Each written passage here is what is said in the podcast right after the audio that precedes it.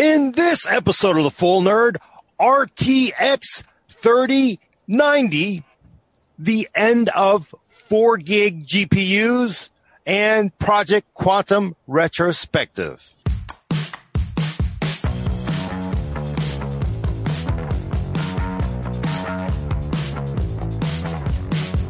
God dang it, I didn't change this. Sorry. So this part we can just not worry about. Yeah, don't say Brad Chacos. He's not here.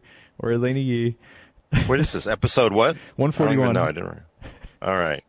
See, we can we can fake this because nobody this part nobody's gonna actually see other than on YouTube.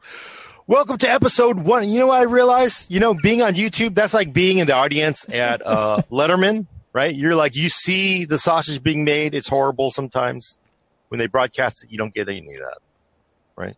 Yeah, okay. space. Is that Andy? Andy. Is that who? Andy? I forget. Letterman from Letterman. You know, Andy, his Oh. sidekick. I was never a Letterman Ah, fan, sorry. Jeez. Yeah, Dave Corden is no Letterman. Welcome to episode 141 of The Full Nerd. I'm your host, Gordon Mah Ung, with special guest Keith May Hello, guys. from WCCF Tech and Adam Patrick Murray, controlling the horizontal and vertical, of course. Yeah, we're trying something different today, so hopefully uh, it looks and sounds good. Um, but yeah, What's I'm- different? Uh, the the audio routing, you know, like audio routing is always like the most frustrating thing to do on all this. So I I'm trying something new. Hopefully it's gonna work. Uh, hopefully it works out. Um, Some new box or just simply you no, plugged no, in a different soft, jack? software routing. Yeah. So uh, anyway, yeah, I'm glad to be here. Will glad it, to have a. will it make my mic sound better? It won't make my mic sound better, will it? Adam? No, no, this is all end user stuff. So Oh, so um, all the people complaining about the mic, yeah, one day, one day I'll have to get one of those little podcaster your, your arms. mic's like, fine. You know, we, we I actually uh, it was Brad's birthday, so I uh, I I was like, hey, you know what? Let's get you a new headset, uh, Brad. So we're we're working on it. We're get, we're working on it. I promise. oh yeah, will it be better? It should it should be better. Yeah. It's his mic though, or because people really like like like burning him mic. on his mic. It's, yeah, it's his mic. Okay. Oh, okay. My mic is fine. You see that? Adam says it's fine. I th- I You know what's also fine? You know what's also fine, Adam? what? RTX 3090 Ti Super. I don't even know if that's the right thing, right? But I, let me just break down the news, and then I want to get a reaction because all of YouTube is not about actually information; it's about getting reactions. Uh, so uh, the latest leak, obviously, you've seen pictures of Nvidia's supposed uh, RTX 3030 series. Uh, Igor's Lab, hopefully I'm getting that right. It's Igor Wallossek, who's been around a long, long time in this game, formerly of uh, Tom's Hardware Germany. Uh, the leak this morning, I believe, is uh, one. He says the pictures of that heat sh- of the shroud are real. Two, he's got some SKUs, right? SKU 10. Actually, let's start from the bottom. Uh, And you know what? Keith is going to be up on this, so he can he can check me if I'm wrong. We got SKU 30, uh, which is the GA102, supposedly RTX 3080, 10 gigs of GDDR6X, 320 bit memory bus, 320 watts. Up from that, it's interesting. There's nothing lower. Uh, there's the SKU 20, RTX 3080 Ti slash Super, 11 gigs of GDDR6X, 352 bit memory interface, 320 watts. So same board power, allegedly. And then at the very top, we have a new beast, the SKU 10, supposedly on a GA102 RTX 3090, 24 gigs of GDDR 6X memory, double sided, 384 bit with memory interface and 350 watt board draw. Uh, and also, uh, uh, Igor's lab is saying those pictures are real that you saw last week, people going nuts over. And NVIDIA apparently is uh, in an active investigation to see who leaked those images because, uh, according to his sources, people at NVIDIA hadn't even seen the shroud yet. So it was actually news to them when it all leaked out. So, Keith, reaction. Uh, first reaction: the cooler itself. Um, at first I looked at okay, I'm going to preface this with my response to the 10 series. So when when Pascal, the very first leak, what was the first leak we saw from it? It was the shroud, right? If you Yeah. can remember back. Um, I stood up in a group chat and I said, "That looks fake." Really? Yes, because the the machining qual. So I, I grew up in a machine shop. I'm used to seeing CNC machined and milled work, and that looked very low quality to me when I saw it. And I was like, that looks like something a guy that I know could just sit down and make up in like a half hour.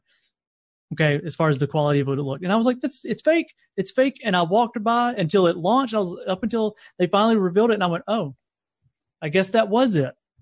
Hmm. And, and I almost had the same response here to this one. And then I got to looking at it and I was like, you know what? I like this. I like the way this cooler looks like it works. I like the way they did the, the bearings on the fans where they're all internal, no external facing fans. It's not the first time we've seen a, a stock cooler get kind of turned on its head. You know, we've seen the cutouts around the fan to where it can pull air from the top and the bottom of the card to blow out the back. Uh, this almost like an X chamber. So it go, air goes in one side across and then out the other and makes a constant path. I like the way that looks. Now, if it goes from the front and then blows down across and then out to like the rear IO of the case to where all the heat's right there at the back, rather than pushing up against a board and then back across into the motherboard or against the side panel, I, I'm excited for the cooler if that's in fact the what it's going to be. And but unfortunately, it looks like that cooler is pretty expensive to make. Yeah, I saw a really mean headline on I think PC Gamer uh, yesterday, and it said this that really ugly cooler is going to cost $150. Like, wow, that's a burn if it's even real. But I and I will admit, Keith, I'm with you. When I first saw it, I thought I was very skeptical, and it was mostly because the GeForce logo was inverted from the from the way it's normally been. So I was like, hmm. But then, you know, obviously there have been better leaked images of it, so it looks pretty authentic to me at this point. Well, they, they did the little details. Like there's the Nvidia logo on one of the bars, like one of the crossbars on the what I guess is the back or the top of the card, one facing the top of the case. The orientation on this card is going to be really fun to describe. It looks really wide too. I mean, it's it's a little hard for me to tell from the pictures, but this is. I mean, does it look like a 2.5 wide like a, GPU? like a thick, Like, thick very, board. yeah. I mean, like, yeah. I, I, it just looks thicker than a just two slot card, right?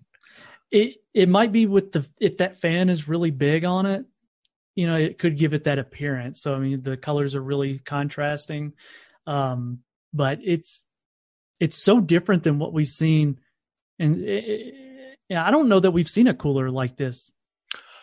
No, not from Nvidia, right? Or I mean, they, they do like to swing for the the fences on their on their Founders Edition card, so I I wouldn't be surprised, you know, if they sort of want to set the bar for other manufacturers to sort of achieve. Maybe do you think it'll be quieter than sort of you know we usually get the the aftermarket Gigabyte MSI and and Asus cards that are just wildly huge and thick. Do you think this is going to be uh, outperform those cards, or it's just it's a way a challenge for them? You know, I don't. Yeah, that's going to be a hard one to say because we don't know what kind of, you know, he, he we don't- we don't know that it's just speculation. But I have a feeling that it's going to perform better than current Founder Editions cards at The a cooler, lower, yeah, at- but at a lower um acoustic level. Yeah. I mean, acoustics are the problem, right? Because you can get high performance. You just don't want that high performance. Listen to that high performance all day. So you have a machine shop background. So you understand it. These, I was sort of a little skeptical of the price because they, you know, people are saying 150 bucks for that.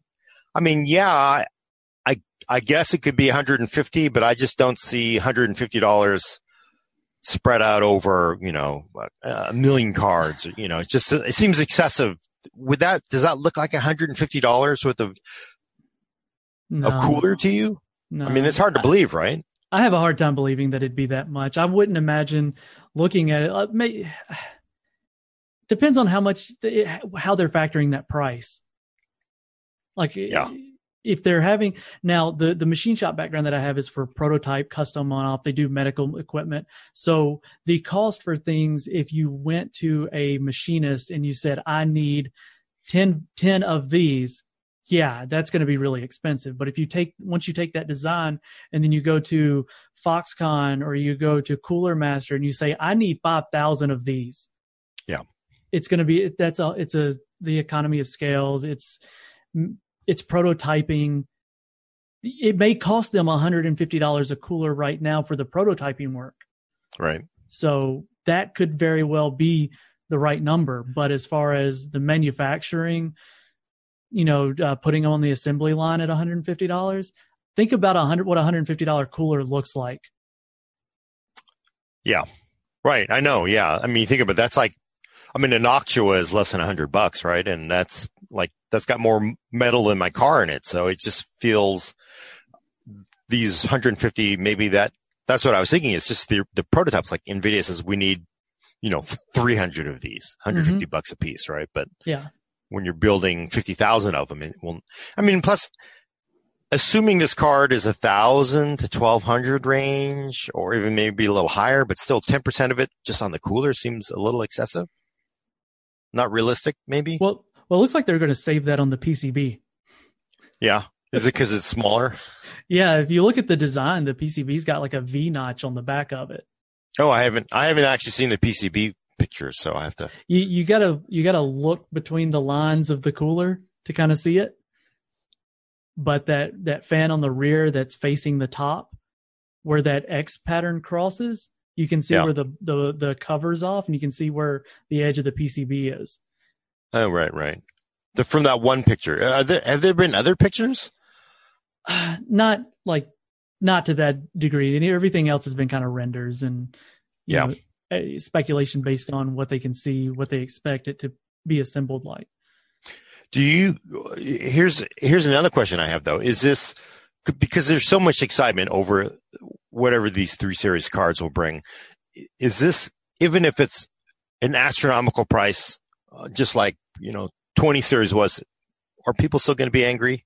Or are they going to, are they going to finally realize that, you know, this is, this is the right way to go as far as ray tracing and all that stuff goes? Does it, will this repair that, the anger in the community that over the original, uh, 20 series launch?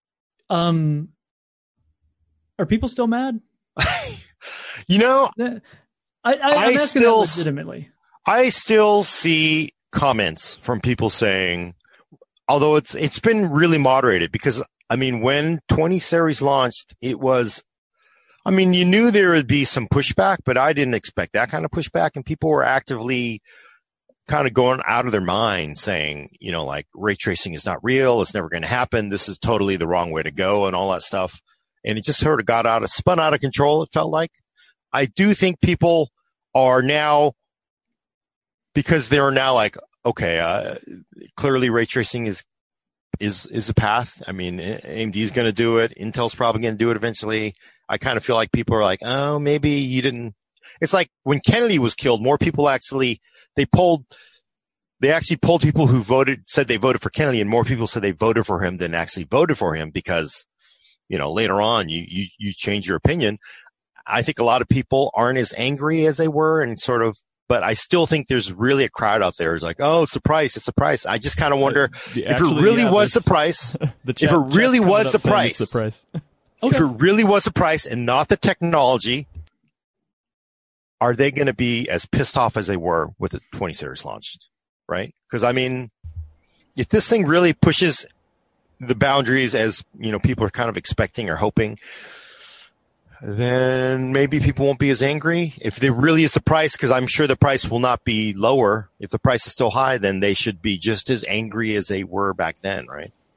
I think a lot of it comes down to what's delivered on it. So if the performance increase is there and it's substantial and it's tangible, uh, and it makes it makes the uh, the ray tracing features in games a lot more approachable at each each level I think it'll subside a lot of that. I don't think people will ever be okay with spending a thousand dollars on a graphics card. I don't think they were back when the 8800 Ultra came out. I don't think people were really okay with that amount of money for a graphics card. I have a hard time with it.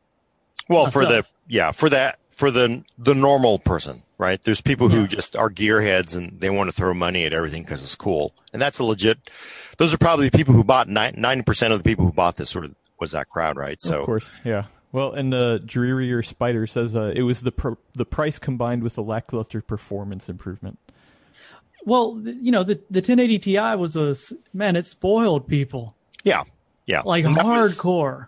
Was, it was. It was. That was a good card. If they never, if the 1080 Ti never existed, I don't think people would have been as angry sometimes. You know, because that was, you know, Nvidia trying to crush an AMD launch. I mean, that was like a crazy amount of performance for that money, right? And people sort of like, oh, well, they're always going to cost as much now. And yeah. it wasn't, right? That was just one blip where the prices were were heavily heavily discounted. So people, yeah, you, they got spoiled by it, but they didn't they didn't they didn't want they didn't want to go back to thousand dollar for or nine hundred dollars for a high end GPU. It sounds like. Well, and yeah, I th- which I, go no, ahead. Go ahead. Uh, I was just going to say, I, th- I think that it's the there's the price, right? Who who can really afford a really high end graphics card, right? Especially when the prices went up. But it's also the price versus performance, you know. So if if the price if these new cards come out and just like go massive on the performance, but it comes out at the same price, it's still going to leave some people priced out. But at least the price for performance uh, angle would hopefully be there. So.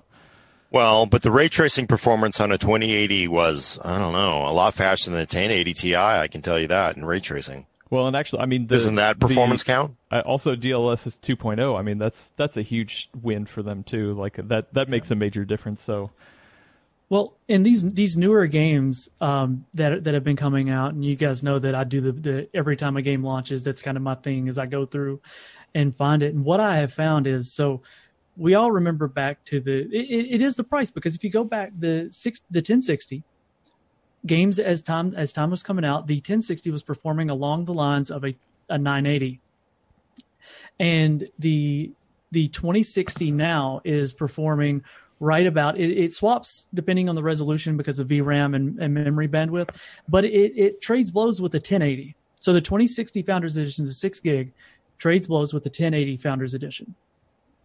And that's and we'll go with uh, launch pricing of what 350 versus a card with 550 was it wasn't the 1080 550 when it launched? It was around there.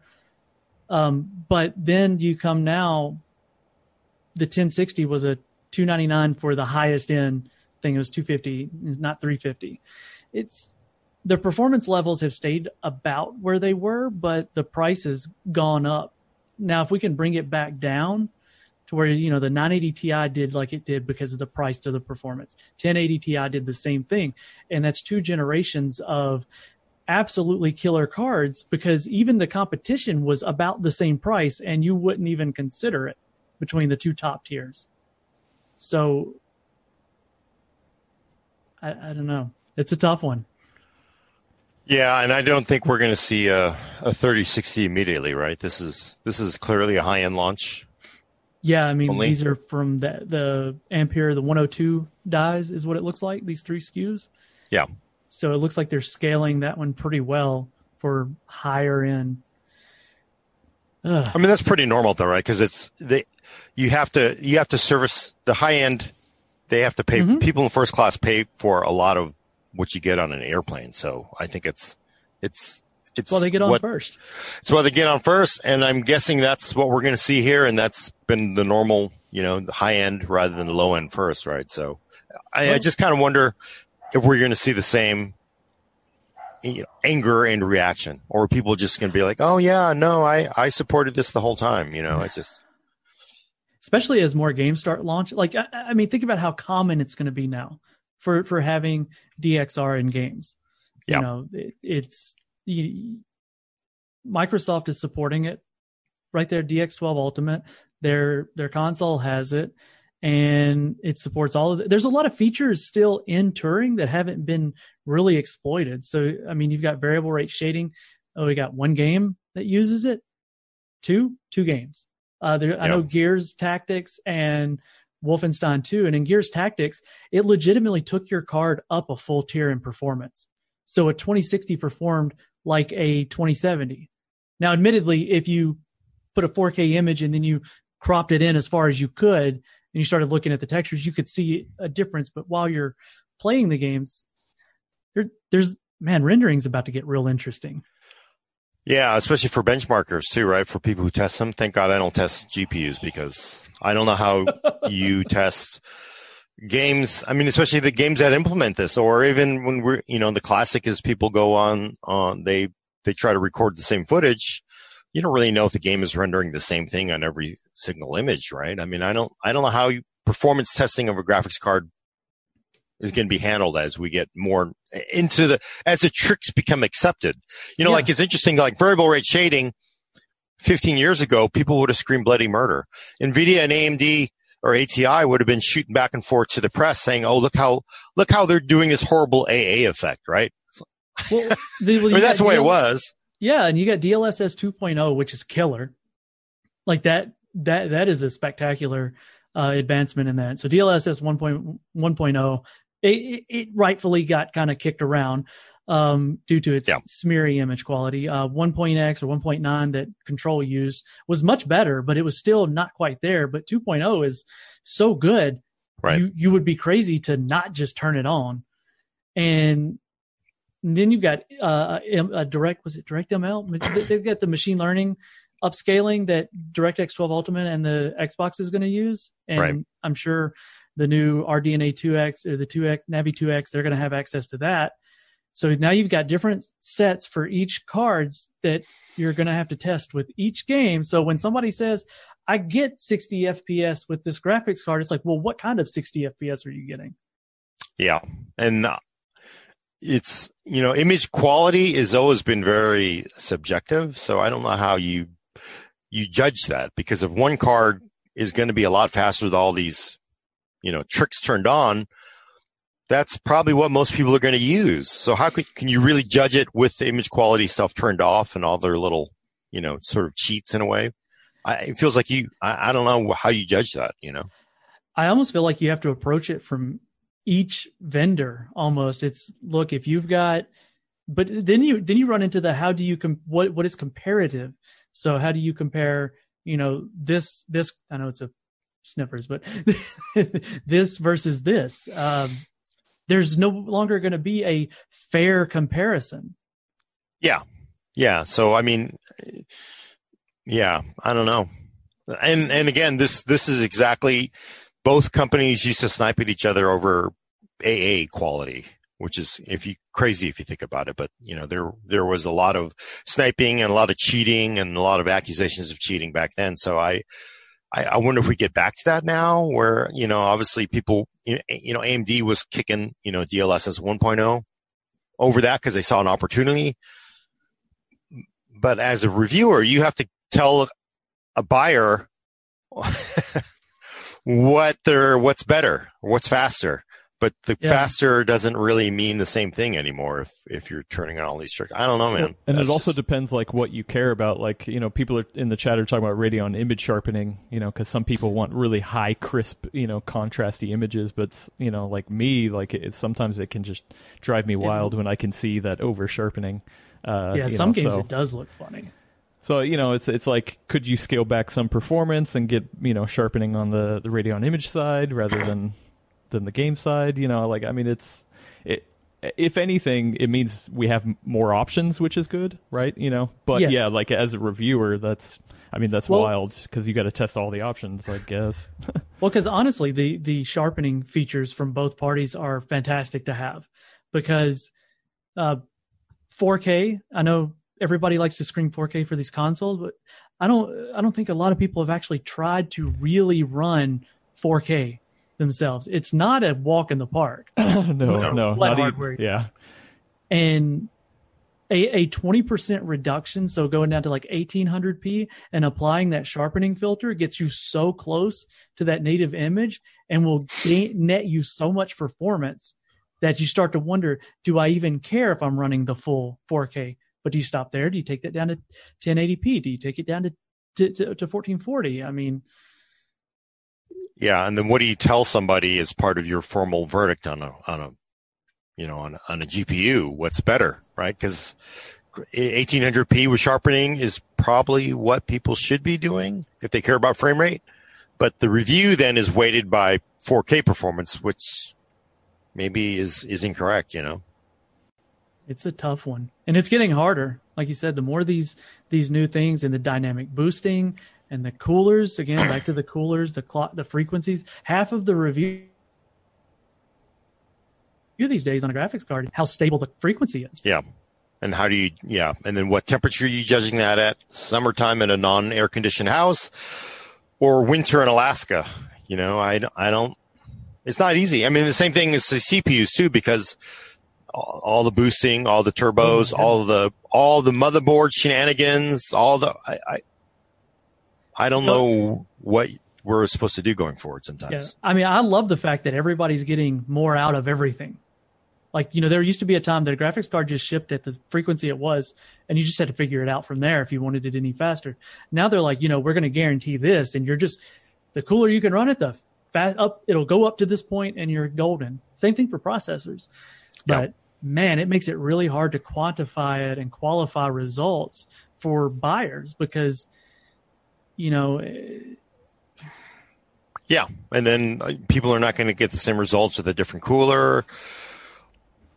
I, yeah, I know it's a mess, and I don't, you know, and it is one thing that this this all kicked off when probably the first turbo boost CPUs came along. It was it was like, was there any point to overclocking for the average person? You know, I mean, I know people love to talk about overclocking. They love they like to overclock, but for the most part, uh, AMD and, and Intel have taken all of the best overclocks for themselves. They know how far to push them, and do you really need to spend time to screw around with that, or you just leave it on auto? You know, it's yeah. I mean, how much benefit do you get out of it?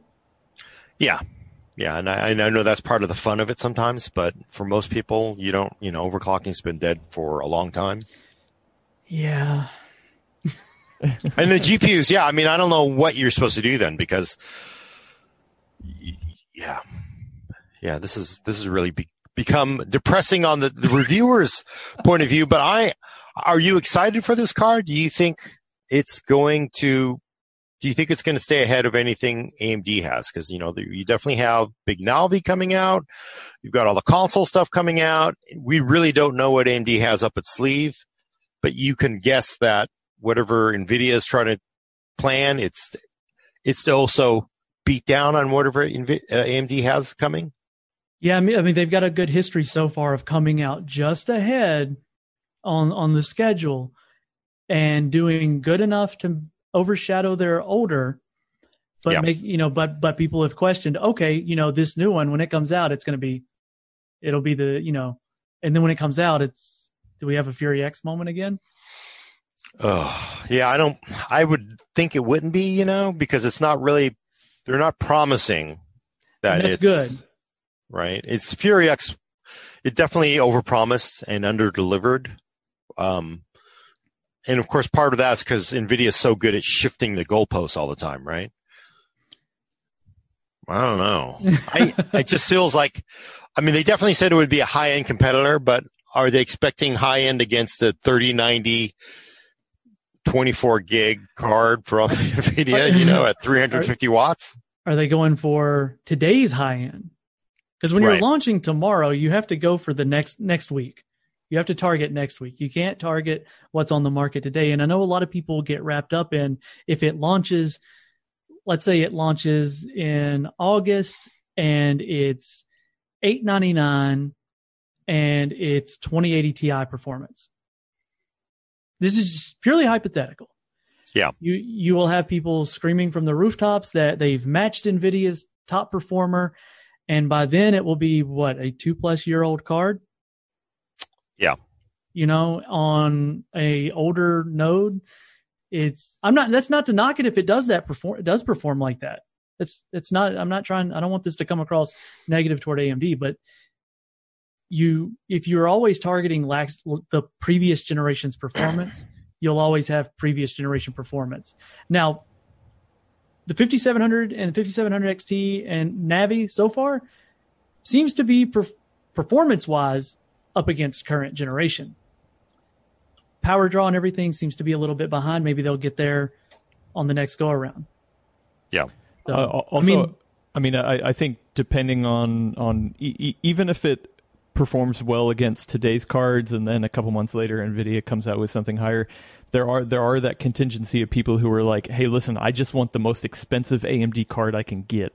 So I don't even have buy that option. You know what I mean? So I I, th- I think the fact that they don't even have that option, even if it doesn't compare compare well against the Nvidia card, at least there's going to be that option for people to get into. Yeah, they had the seven there for a bit, and people did buy it, and it, Yeah. it went it I went mean- out of se- out of stock. So Yeah, you, uh, especially people who you know weren't primarily using it for games, are still rely on that. Right. So, No, and the prices of those sevens were pretty good near the end. I some of the prices people were telling us they bought them for were like, dang, that's that's really good. but for But, uh, gamers, But you know, you're right. I mean, we're, we're talking if it comes out and we're talking 2080 Ti for 899. Oh boy, to me that's feels like it'd be ugly because we don't know where these cards are going to slide into. We don't know where the. I mean, it feels like the entire Nvidia, you know, price stack will just get shifted down. Like 2080 Ti, which is 1100 bucks, 800, 900 used on eBay. Hell, when, when these come out, that could be like $600, right? And Yeah. then do you, Nvidia already kind of did that to themselves when they did the then they launched the Super lineup. Yeah. that you know a mid a mid generation refresh essentially. Um, it pushed down everything but the Ti. It's it's it's the big boy. You know, it's it's top dog. No no reason in moving it. Right. But the the 2080, 2070, 2070 went away. 2060 kind of eventually came down once the 5600 XT launched, and then you slotted in with the and people were way more receptive of the super lineup pricing. I think they found a much more comfortable pricing tier at that point. yeah, yeah, well, they're definitely the 2060 Super and 2070 Super really gave you a lot of performance for the money relatively. So Yeah. people were definitely less, a little less angry at that, although they were still angry that they didn't go back in time and launch the supers at the original time the original parts came out with. So I never could understand that. Uh, But somebody I in chat just- also mentioned the fact that AMD is going to come a generation late with uh, RTX and, and DLSS, whatever you know, whatever implementation they have. So D- DXR support. yes, DXR. I'm sorry, yeah, but they have the consoles though. They got the consoles, remember? Because that's that's which, sort which of their is a generation late from PCs, though. You know, so Yeah, no, but I mean, you know, their their whole. I, I think I see their their strategy has been, you know, developers, you know, if they're going to optimize for anyone, they're going to optimize for us because of you know PlayStation and Xbox. So we get we get that advantage. So maybe they pick up something from that. But Well, it feels like tomorrow What, we no? got the uh, the PS4 reveal or PS5. a, a PS5 reveal. Some, something's going to be revealed tomorrow, and they did mention like, oh yeah, we're going to have high end uh, audio capabilities. So What about Uh, ray you know, tracing? oh, nice. Well, but uh, Yeah. uh, along with the ray tracing, like I think Okay. I think that's unfortunately probably where most of the ray tracing is going to go to is audio support. I mean, which is good for people like me. I love audio, but I think a lot of people are going to be like, well, you know, I'm not going to get much on the the video side, so we'll see. Does that does that translate well for PC though? Because I mean, the vast majority of console gamers, I imagine, are using a sound bar. They might be using a surround sound, so it's not that important. So what? I'm not If, trying to think if, of what. if it's not a sound bar or even the built-in speakers, I mean, a, a lot of console players will play with headphones because they need the Okay. the the mic to chat on on Call of Duty or whatever. So, like I, you know, eh, yeah, I, I think some of it will be lost. Oh, but hey, I just would do doing a shift back a little bit to the GPUs. I kind of think 899. Just, I mean, I know we're just spitballing there, but it feels like A- AMD knows that this part is coming. They know that NVIDIA is going to get a really nice boost from the process change, going to that that more efficient process. You would think that. I would hope that AMD is planning on on fighting the guerrilla war they have been, which is price right? It's like we don't really, yeah, we know we care about the high end, but we don't mean crazy high end. We don't mean 3090 Ti Super at $1,500. We mean $700 to give you a 2080 Ti. I mean, like, if it really comes down to where a big Navi is about seven ish to give you what was an $1,100 of performance, that seems like, don't you think that's the game they would play? Seems like a fair place for them to put it. Yeah. I'm trying to get Keith to guess at a lower price. I just that, that's I, Eight ninety nine is too much. Look, look. AMD is making their money. Yeah. Have you seen their stock price? Oh yeah, no, no, they're doing They- really well. They're they're and making so's their money. Nvidia. So's Yeah. Nvidia. They're both Er- making.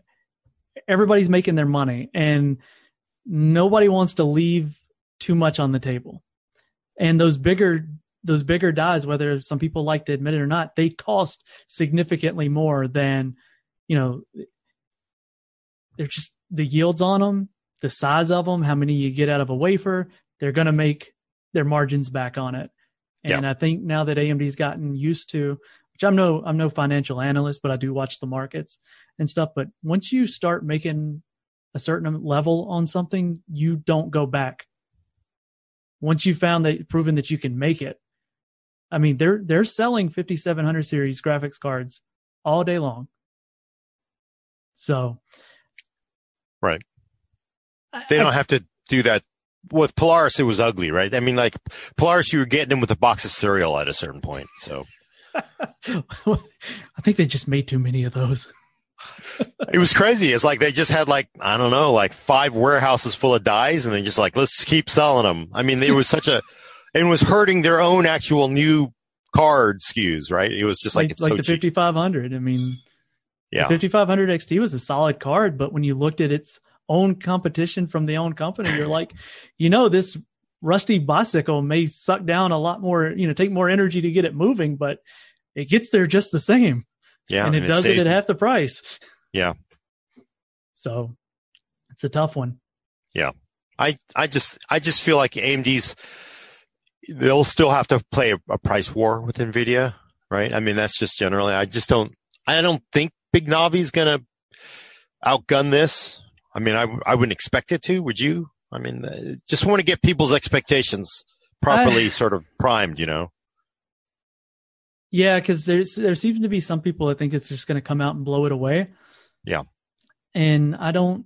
You know, I'd be surprised. You know, it's one of those kind of things. Like, I, part of me, who knows? I mean, we've already talked about it. Benchmark numbers are so wild to look at because even if you go with 3D Mark, Firestrike, and Time Spy these days, they score so wildly differently. Yeah, I mean it's all. I- kind of wish, and I I, I love 3D Mark. You know, um, I run a lot for because I don't do GPU specifically. I like I love the repeatability. I love that they spell out what they're doing, but I I do wish, you know, we knew a gaming benchmark that.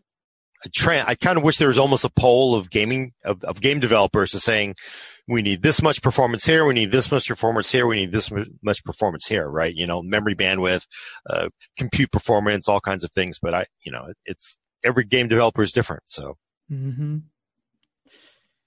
Oh Lord. yeah, yeah. uh, okay, let's. I, I want to close off. Obviously, the rumors real. Keith, what's your price prediction? Because people love playing the price prediction game. We don't know about performance. We can play the performance game too, because you can come back and yell at us in three months when this comes out internet.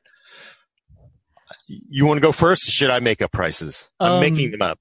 You're making them up. And I- you're I- making them up, right? Yes, yes. Making them up. We don't. We know nothing. So 3090 Ti slash Super. I'm. I don't know if that's two different SKUs or just simply. Now, now here's the question: Are you going to go for Founders Edition pricing or MSRP? Uh, Founders Edition, right? Okay. Because that's. What are you going to do? You want to go first? Or you want me to go? Uh, you you go for the top one. I'll go for the bottom one, and then we'll meet. All right. I'm going to say uh, 3090 Ti is going to be $1,300. So Thirteen twelve ninety nine. Twelve ninety nine. Thirteen fifty. Yeah, I think that's that's that's probably So keeps it's a it. little higher than the the 2080 Ti. Well, 2080 Ti was what 1100. You said So- that's the one with twenty four gigs, though. Yeah, but it's not like it's HBM. Oh, yeah, that does seem extremely low, doesn't it? But that just seems like I just don't know. I don't know how far you can go. I, I guess I mean like fifteen hundred. Like you'd, I'd want to say fifteen hundred, but I just don't know if that's, you know, it, they like to call it testing the elastic, is elasticity of the market, and I just don't know if people will go to fifty. Okay, fourteen hundred. Fourteen hundred dollars. How, how much is the Titan? Thirteen ninety RTX? nine. Two two two twenty five hundred. Twenty four ninety nine. The t- Titan RTXs? Yeah. Oh, okay. so it's I gonna mean, be this this were yeah, Yeah, this Titan was- is very high. this is a Halo product. That's no this is a Halo product. Well, well, they, if they if they call it a 3090, it's no longer a Titan class product, which means Right. it technically, regardless of the price, they they can say it is the most powerful gaming GPU on the market. Right. And, and and people will be like, yeah, well, the price, and they go, I never said it costed good. uh, Yeah. yeah, Um, most of the chats or most of the chat would say around fifteen hundred. Yeah. Hey, Alright. All right, So- 14, 1399 is what I'm, I'm going to peg it at because I think Okay. 1500's a little too, a little too much for everybody. I mean, or that would be like, it would be like Broadwell 10 core, $1,723. I don't, I think they will not go that far. I think, I think 14, 1400 bucks. Uh, 3080, in my opinion, 3080 is the baby 102, 10 gigs. I'm gonna go with 649 to 699. That sounds right. Yeah, I was going to say 799, but that's, that's, I, I think that might make people feel better if it's down at 699 and it's, you know, Well, and, and the reason I go with that number is because I mean, even the the refresh, the 2080 Super, was still six. Was remember the 2080 launched at 699 for the, or was it 799 for the founders? Wasn't it? It had the hundred dollar premium. yeah. I, I'm probably getting the numbers all wrong. Whatever the lower price was, so 650. I'll say 650. Yeah. Yeah, I was still going to say 799 because they want to you know, they, if they think this part is that hot and they can push older parts down and still service lower price points, I think Well, they're not going to refresh the old one. They're just going to let the old ones leave the channel. probably I would think, right? But yeah, that's just what I mean- do. Let them let them go. where the tw- what's the 27 2070 is super is 4 499. 5 499 5 yeah i don't know i mean the ti would have to go away they couldn't Yeah. push the ti down in Yeah. price No, they would So- just let them let them trickle out. Whoever wants a second one will get them much cheaper. Uh, I think you're gonna. I think performance wise, it's gonna be the 3080 be right there around the 2080 Ti, and a lot of people, I don't think realizes that 2080 Ti is already bottlenecked by so much stuff on the market. It's hard to go faster. yeah but no but if it's uh, that's why i started thinking well what if you left 2080 super in place at whatever 600 650 and then you made a new 3080 price at about $800 you know No, they because that would ones gone. leave. You think so? Or that Yeah. has already been okay? Yeah, you know they're, they're gonna want the old ones out. They want the new line. Eh, sometimes they. When was the last time they they they held out and they kept marketing the older SKUs? Well, you have sixteen. You have those sixteen series Th- cards. those are Turing though. yeah, Those are still Yeah. technically new SKUs. Yeah, but they have are to. I think they understand though that some of the anger with the original launch was there was no 2060 at sort of at almost attainable range. So maybe if they have lower prices, keep those around. I see because I'm thinking. I think RTX 3080 Ti slash Super. I think that'll be a thousand dollar card. Yeah. So thousand. Yeah. So then the 3080, it just seems like that would be crazy good pricing at 650. Well, Uh, you know, It's your volume. It's it's the it's the most beat up of the dies. yeah, You know, it'll be the lowest bend of the dies. Uh, means it'll they'll probably have the most of those. They'll make their most bang off of it, and they'll make their margins on the other ones. but it's still a leading edge process. Mm-hmm. We don't know what the yields are like. So I, I would just bet that it would not be, it would not be cheap on these parts. And if the performance is that good, you know, and if, it, of course, uh, this all depends on what AMD is going to do, right? Because if AMD is, if they, if they, if they, if their founder blanks again, then I would think, yeah, they, they, there's no reason to lower prices. Yeah. So we'll Okay. see. Does everybody agree with that one, Adam? Uh, People no, think we're go- crazy? People are going with higher. Yeah, at least a little Higher. bit higher. Yeah. But not But- screaming, not screaming like they were last time. You know, we got, we got a couple people going with five dollars. I'll say LaSalle Rhymes the third gave us five dollars. Oh. Gave us five dollars. Say good to see you guys. Thank you. I appreciate it. And VC Jester gave us five dollars. Thank you. Appreciate it. Uh, and asked a, a question: At what point does resolution get carried away? I'm happy with my 51 by 14 120 hertz monitor. Oh, that's a beautiful resolution. I think 4K 14. is already pretty tough. 4K is tough unless you're on a big panel. I would personally take lower res and higher refresh. So, And I think we're, you know, refresh. It's going to get a little weird too because we have mini LEDs coming out, which is going to be spectacular. And we have also 300, 500 hertz, 1000 hertz coming. Well, you know So- what can't push uh, over 120 hertz are, are all those four gigabyte cards. Am I right? Yes, yes. The uh, of course we are referring to uh, a blog. This actually I should have I Adam butcher the the AMD employees' names. Uh, Adit Bhutani, published May 6th. Basically, game beyond four gig. Uh, AMD basically said they found that on the uh, cards that went from four because they have four gig and eight gig SKUs, 5500 XT. They saw, I mean, like double digit in performance increases. Some of these very, very decent. 22% of Call of Duty Modern Warfare, 24% in Wolfenstein, uh, and uh, Ghost Recon Breakpoint, 20% just from going from four gig to eight gig frame buffers on those cards. And uh, basically saying, wow, look at incredibly how awesome the performance is when you get to eight gigs. You know, fewer stutters, fewer texture pop-ins, fewer uh, error messages. Of course, people sort of use their jump to conclusion mats to say that's the end of four gig cards. There will no longer be any more four gig graphics cards made.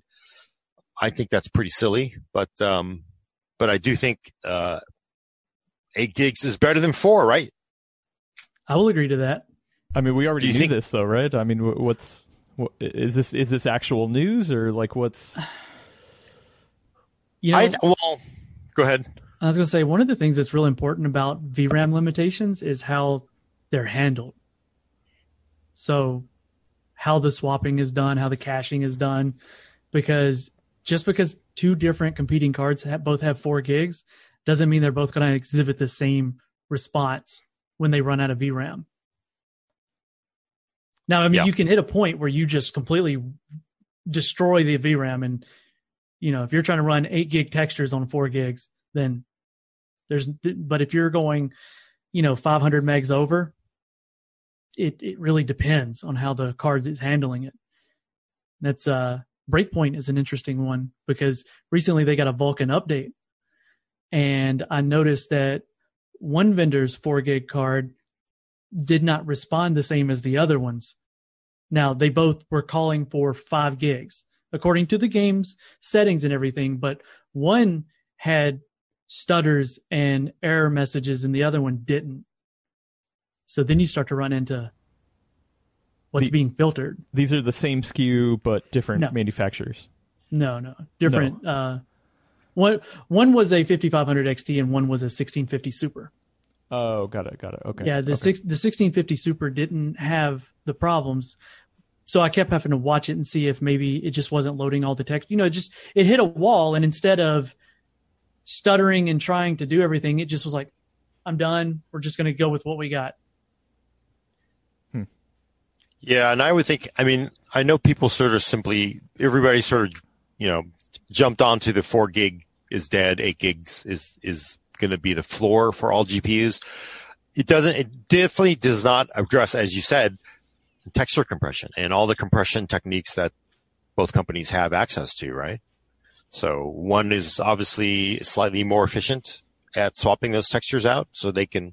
You didn't see issues with with your four gig uh, GeForce card, but you did see it with the 50, 5500 XT. Mhm. So that could speak to so many different issues of texture compression, the how they're moving the the, the assets in and out of memory. I, I, And it just seems like the four gig versus sig- eight gigs is just way too too simple. Yeah. well, and also it And depends on the game differences. type too, right? I mean, the open world game versus you know something linear. That it's definitely gonna be different too. Yeah, and you know, um, there are, and I sort of think because I know a lot of people say this is is a shot at four gigs, but I also sort of saw this as, you know, AMD trying to maybe they're thinking, you know, 1660 is a six gig card. We have an eight gig card. Why would you want a six gig card? You know, we have eight gigs, so 5600 XT is a six gig card. Yeah.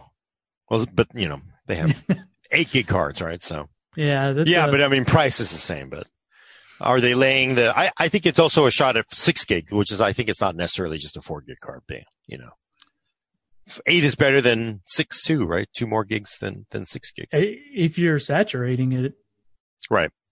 Although, go ahead. I was going to say, and you've got the horsepower to push it.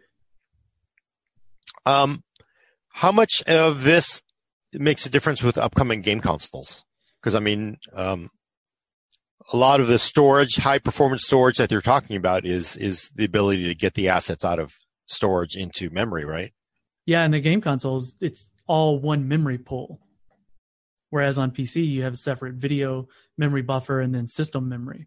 Right. And, and I know previous console games that were ported over to PC have a tendency to saturate your video memory before taking up your system memory. So as these newer games come out, if they're they want that fast, I mean, because the consoles are using GDDR5 or GDDR6, yeah, they're using your super fast uh, video memory.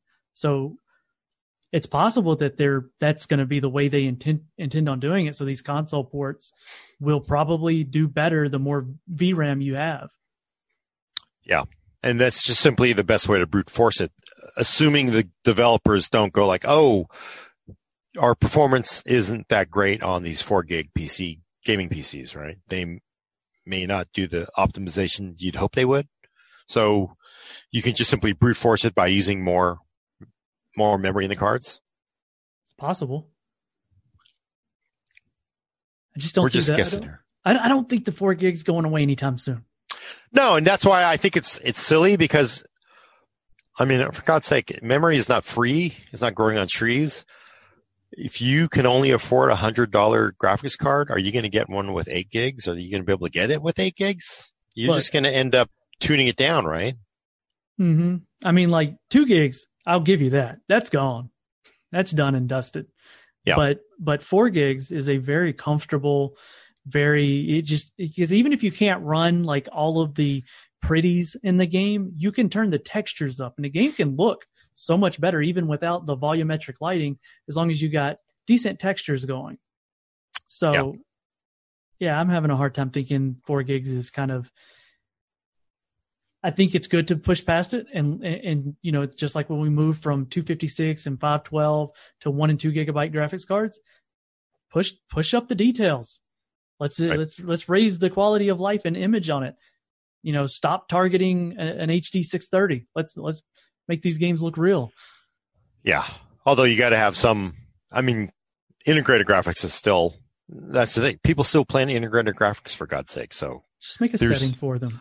There will not, yeah, there really should be just an integrated graphics setting in the game, right? But I, I almost kind of wish there was, but just then you sort of have AMD integrated graphics coming and, and then you have, you know, yeah, you have Xe graphics with Tiger Lake and all this stuff. So I, um, I do think people sort of jumped on too much, and the narrative turned into four gigs is dead. Yeah, I, am I'm, I'm with you. It's it's not it's not going away, but it's going to be better to have eight gigs. But yeah, it's not going away. So not dead, Adam. Okay, all right, cool. Yeah, you, you know what's you know what's long dead is uh, AMD's Project Quantum, right? Yes, yes, that is a. I was actually surprised there was a request to talk about Project Quantum. This is from our Discord channel. Go there. You know, we love getting in there talking about stuff. This was a request to talk about AMD's Project Quantum. I don't even remember what year it was from. When was that? This you know, like when, forty years ago. Something. Yeah, when, when Adam said something to me, I was like, "Wait, AMD's Project Quantum?" And he was like, "Yeah." yeah. I was like, "Whoa." Uh, so you could actually, if you do PC World Project Quantum, we have a dissection of it. It's from August of 2015. I think Keith saw it before I even got it to take apart. But what what did you you have a story about about well, it, don't well, you? First, real quick, why, why we get people up to speed on what it even is, because uh, there's some people who probably don't even remember this. Yeah, so for people, audio listeners and uh, video people, basically, Project Quantum was a really, really cool small form factor PC made by AMD at the time. It had a Fury uh, graphics. Uh, one of them apparently had a dual Fury in it. And it was incredibly small, and uh, I, I think probably the best way to describe it, although not everyone will understand it, is sort of designed like a Cylon base star because you had two blocks, two rectangular chunks, and there was a center column that they actually passed wires through to get to the CPU at the bottom and the cooling on top. And it was pretty nifty, amazing stuff. Uh, it never really went anywhere. It was really sort of a proof in concept at the time in 2015. AMD's vision was like, wow, you know, people are going to be going into the theater and they're going to be playing VR and they're people, we need to sell people really cool VR PCs so they can do these VR experiences in theaters and point of sales and all that stuff. And that was sort of their, let's unleash the engineers to make one of the coolest PCs we can at the time. And that was Project Quantum. It went nowhere in the end. Uh, craziness uh, for the Ryzen crowd. That's just like who's very young. It was based on an Intel CPU. It was built on a Devil's Canyon chip because AMD knew FX wasn't going to do it back then. So yeah, that's that's the uh, that's the the quick story. Yeah, and I did I did get to see it early. Um, I visited the AMD campus in Austin, and got to see the Fury X in development and met with some engineers and such. And actually, my first ever VR experience was on a working Project Quantum. Now I was, wow. it was on a DK1, you know, Oculus DK1 that didn't even have straps on it. So I had to, I had to hold it and look around and it was, it was really surreal. But I remember the, the footprint of the thing was really small and like you said, it had the the cooling was in one chamber and all the components were stuffed into another, and it just it kind of sucked to see that it didn't really go anywhere. Um, but we've seen some really cool small form factor systems since then. Yeah, I don't think I've ever seen anything. Well, I have. I mean, like in my lifetime, I've seen a lot of really, really cool PCs. There's probably only one that would put above this.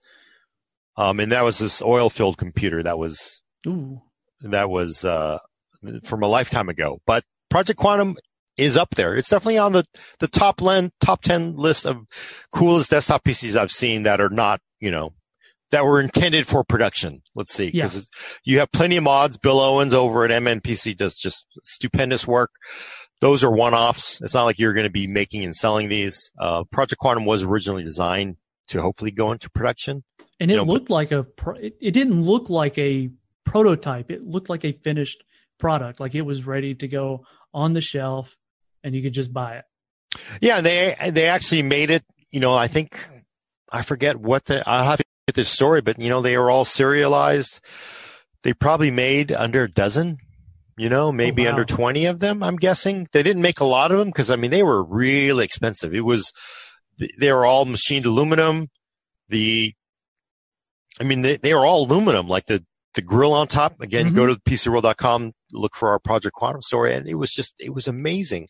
The the reservoir was 3D printed, and uh, one of the really cool things they did was they actually made the rubber feet for them out of AMD logos. So the rubber mm-hmm. feet on the Project Quantum, they were actually AMD logos, part part of the AMD logo. You know, and it was just like it was just really really awesome, you know, proof of concept. Look how cool we could make you know, small form factor. You know, it was never for people who thought it would be, would have made a good DIY. It wasn't. It was it was scary. I took the thing apart, and I really was sweating bullets putting it back together because I didn't think I could actually get all the wires and the oh, entire oh, yeah. thing back together because it was not made to be taken apart and put back together in a way. yeah, we, whoever we, built them put the, put it back together, but we were, I was like, oh my god, we we, I we called them up. For, yeah, an, an, old episode of uh, Hardcore Hardware that that series yeah. used to have, and it was. Uh, I, I actually wasn't. I didn't film that episode, but I, I remember you guys being down there for a while and then coming up and just being like, "Oh boy." no, I was down there with with Dan and Olivia, and they were like, "Oh my God, Gordon is like." Yeah, I was like really sweating because I was like, "Hey, do we have to put this thing back together?" Because they gave us permission to take it apart, and it's like, "Yeah, you need to put it back together." It's like, "Oh my God." Mm. Cause you're just like, you just, the wires, cause it wasn't, you know, the, the lengths of the wires weren't, it wasn't like, it wasn't intended to have the inside shown off. It wasn't like a showcase PC with a window on it. This is just, yeah, it was, it was really, I, you know, but it was, again, look at, it looked like, I mean, it had two parts and it had a center column, all the wires and the water cooling. It was just, you know, just beautiful, beautiful. So, um, unfortunately never went anywhere. Yeah. Do, do you think Do you think uh, the I mean what what they did with this fed into anything you know going on later, or is that you know it was just kind of a, a whole separate thing that just didn't Seem- didn't help Seemed anything? like a passion project. Yeah, somebody really just. I mean, I, I think somebody they had some. You know, let's say, let's face it. There were no exciting AMD CPUs at the time. They was like, let's make people engineers do something. Let's have them design Project Quantum maybe, and they just went to town on it. I mean, it was really cool. The uh, the heat sinks for the the GPUs were you know all machined aluminum. It was it was pretty cool. I don't I don't think it was. They hoped I think to sell it or at least to show it as proof of concept or maybe it'd be a prototype to get you know people invigorated about about it. But I I don't think it. I, you know, if I worked there, I probably would have said it would have had a twenty, probably less than that, fifteen percent chance ever making it as an actual production product. But you know, companies do that. They, all these, you know, all these large companies, they have people tasked with doing really cool things. Uh, we see them, a lot of the prototypes that are actually worthy of showing. Sometimes the prototypes are made and just simply they put in that Indiana Jones warehouse that they have and never sees the light of day with the art. So I, I've been flashing up uh, photos for the the, Oh. the video watchers uh, from your article. I also linked to the article in the the description. Um, what's this this special power uh, socket or plug that it, it has on the back? It almost looks like an XLR. Uh, yeah. jack. So it, it- we never actually got, we never could fire up our unit because they didn't give us a power supply. What they did was, if you look at this machine, it was about, you know, about 12 by 12 and maybe about eight inches tall. There wasn't, and you're talking about a 4790K and you're talking about a Fury. Um, you were not going to run that on a, and, and jam and water cooled with a large radiator. You were not going to jam a power supply in there. So they actually took a desktop power supply and rewired it because they needed the high the high voltage that you just at the time you weren't getting out of SFX. You weren't going to get it get it out of a you know standard power brick. They rewired it using a custom cable. It probably was an XL, XLR, and they just basically rewired the power rails they wanted, and they it ran into the back of the Quantum and then screwed in. I never actually saw the power supply in person. People who went to E3 at the time and they showed it off did, but it did wow a lot of people. I mean, uh, Project Quantum did really impress people. So, I mean, sometimes companies when you don't have a CPU and your GPUs aren't exactly blowing people away, it's nice to wow people with something cool. And I, I think it did achieve that. And somebody said uh, it it actually showed up in uh, in Deus Ex Mankind Divided or whatever, like in the game Yeah. itself. Uh, I I didn't play that, so It's in there. yeah, that's funny.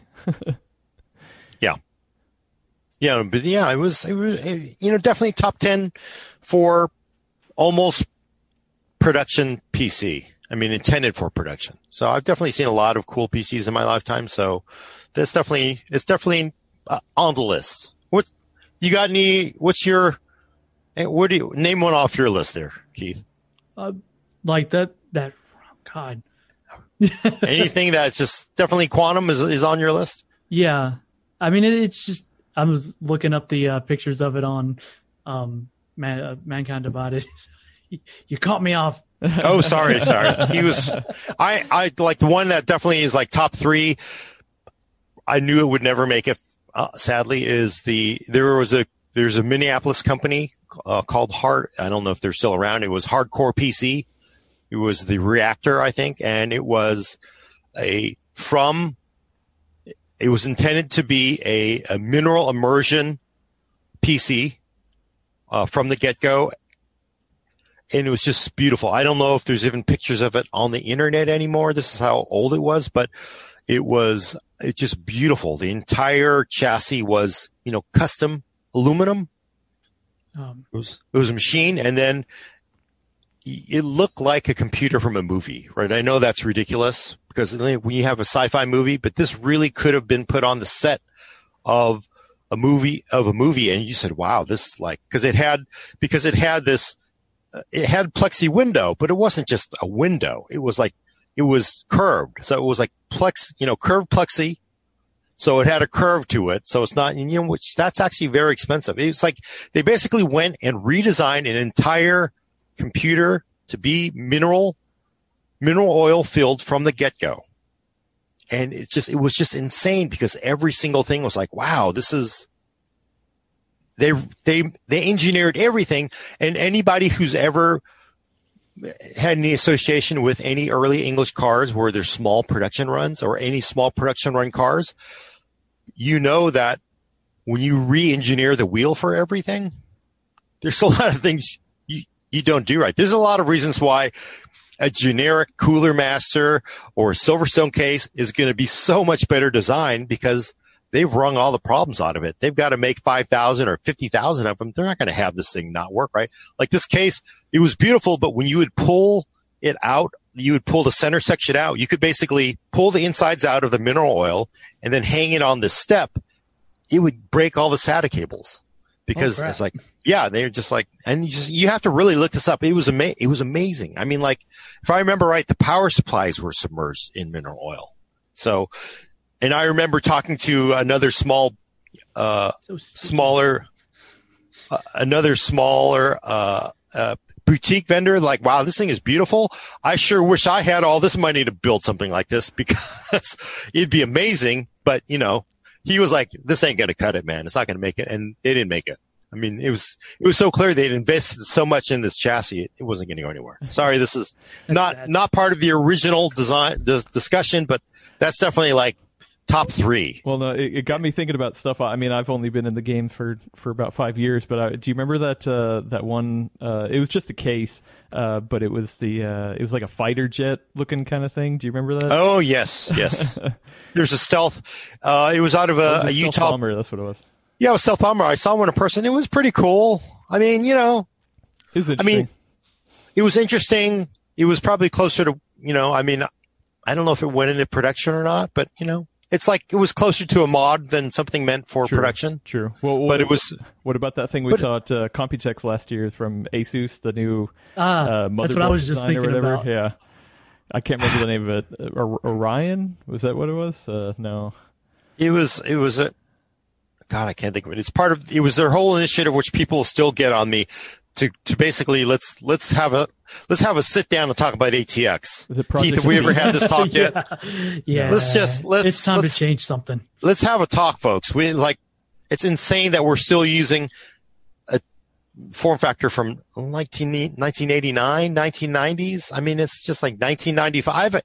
It's crazy that you could have a case from 1995 and still build something modern into. That's good and horrible all at the same time. So Yeah, Let's we've a learned talk. lot since then. I just got to be someone. We should just have a we should have a special discussion talk where we were talking about let's fix ATX. I mean, it's just like it's just it's holding us back at this point. It's holding Pri- us back. Prime Utopia. That's what it was. That's in Ah. Prime Utopia. Yep. Yeah, the memory they put the memory on back. Was that it? I forget what they. They, everything was different.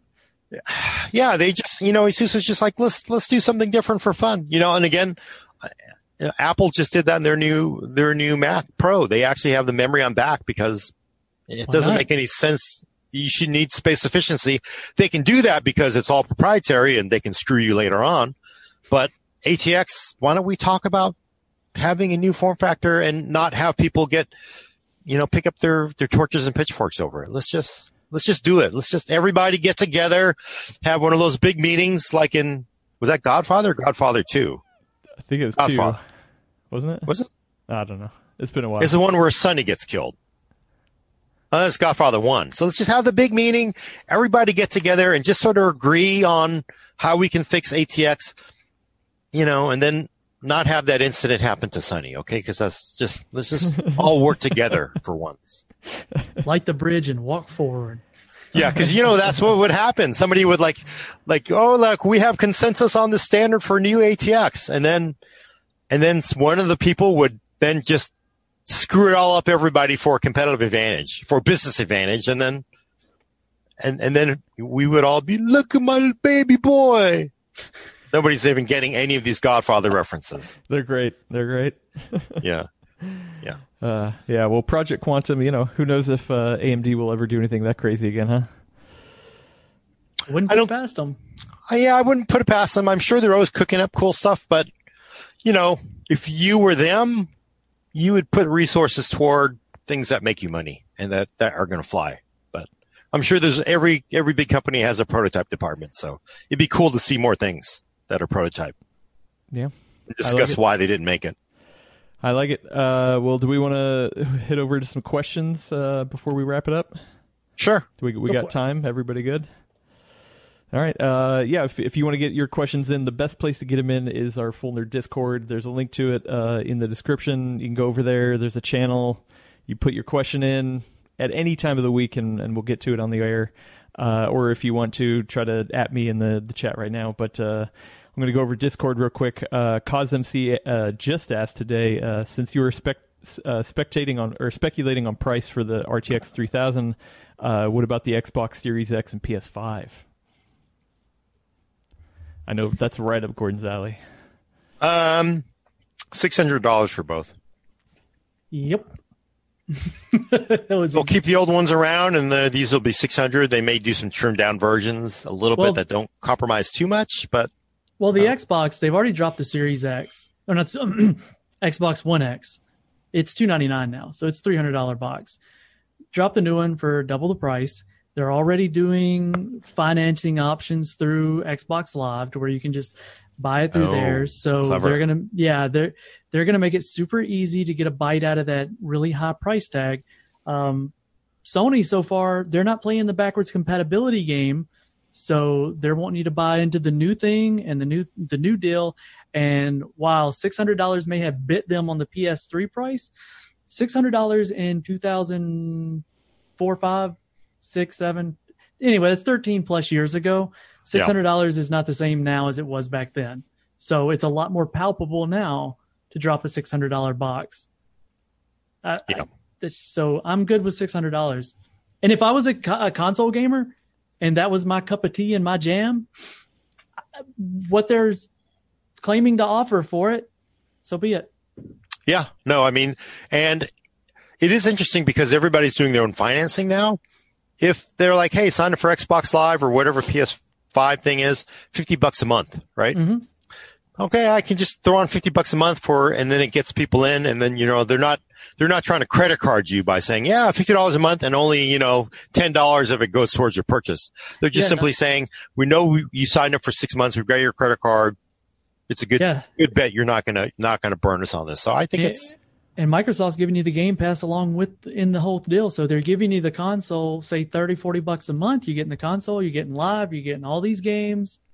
Yeah. yeah, yeah. No, So uh, who's uh, good- Microsoft knows that it's all about services going forward. Like selling the box, like you know, usually or traditionally, it's you know sold for a loss at the beginning, and then towards the end of the know- generation, they they make money on it. But they could just And, be uh, like, you know what, I'm, we're just going to go services and not worry about selling the box. You know, in my day job, a piece of equipment that we lease, we call it the anchor. We don't make anything off of it. It's the anchor.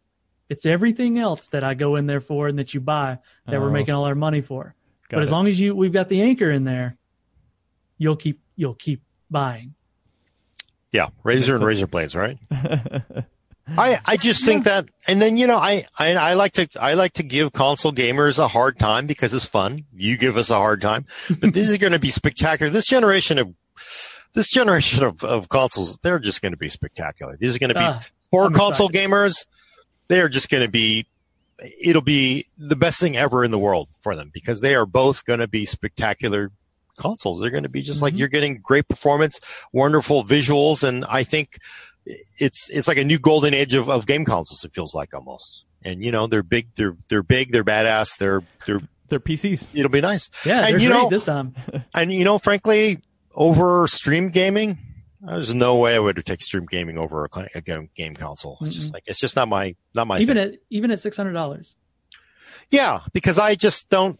I just don't. I don't know. Maybe it's me. I just don't. I, mean, like he's not hardware. buy the console either, though. Yeah, no. I'm not going to buy the console, but I, I like the hardware next to me. I like that latency. I, am just also- don't like losing a game. You know how angry you get Oh, when yeah. you lose a game because like bad internet connection? I can tell you that's going to be way worse streaming than it is. It, you know, the six hundred dollars doesn't scare me, and I'm cheap. When I say I'm cheap, I'm cheap. yeah, and they'll be giving people a spectacular amount of hardware for 600 bucks. If it's Mhm. even 600, if it's 800 or 700 though, I think we're going to have, uh, we're going to have a revolt, right? Don't you think? What, at what point were people going to be like, ah, Um, I think honestly, just like what I said earlier, I think Microsoft would have an easier time with that higher price tier because all the games that they're releasing, most, all, I already know there's a couple, but most of them will be playable on the the garbage Xbox One S, like I used to watch Blu-rays on, all the way up through the Series X. You're not going to get that with Sony. So Sony's got to capture the whole market of their potential customer into one single console. Yeah, because at least there's an upgrade path on Microsoft. Yeah. Exactly. So even with Microsoft, if you got the One S and the newer games are coming out, you're still buying them, but you're saving up towards the bigger console upgrade. You're yep. at least able to carry your library with you. Yep. What Sony's would be got the that same?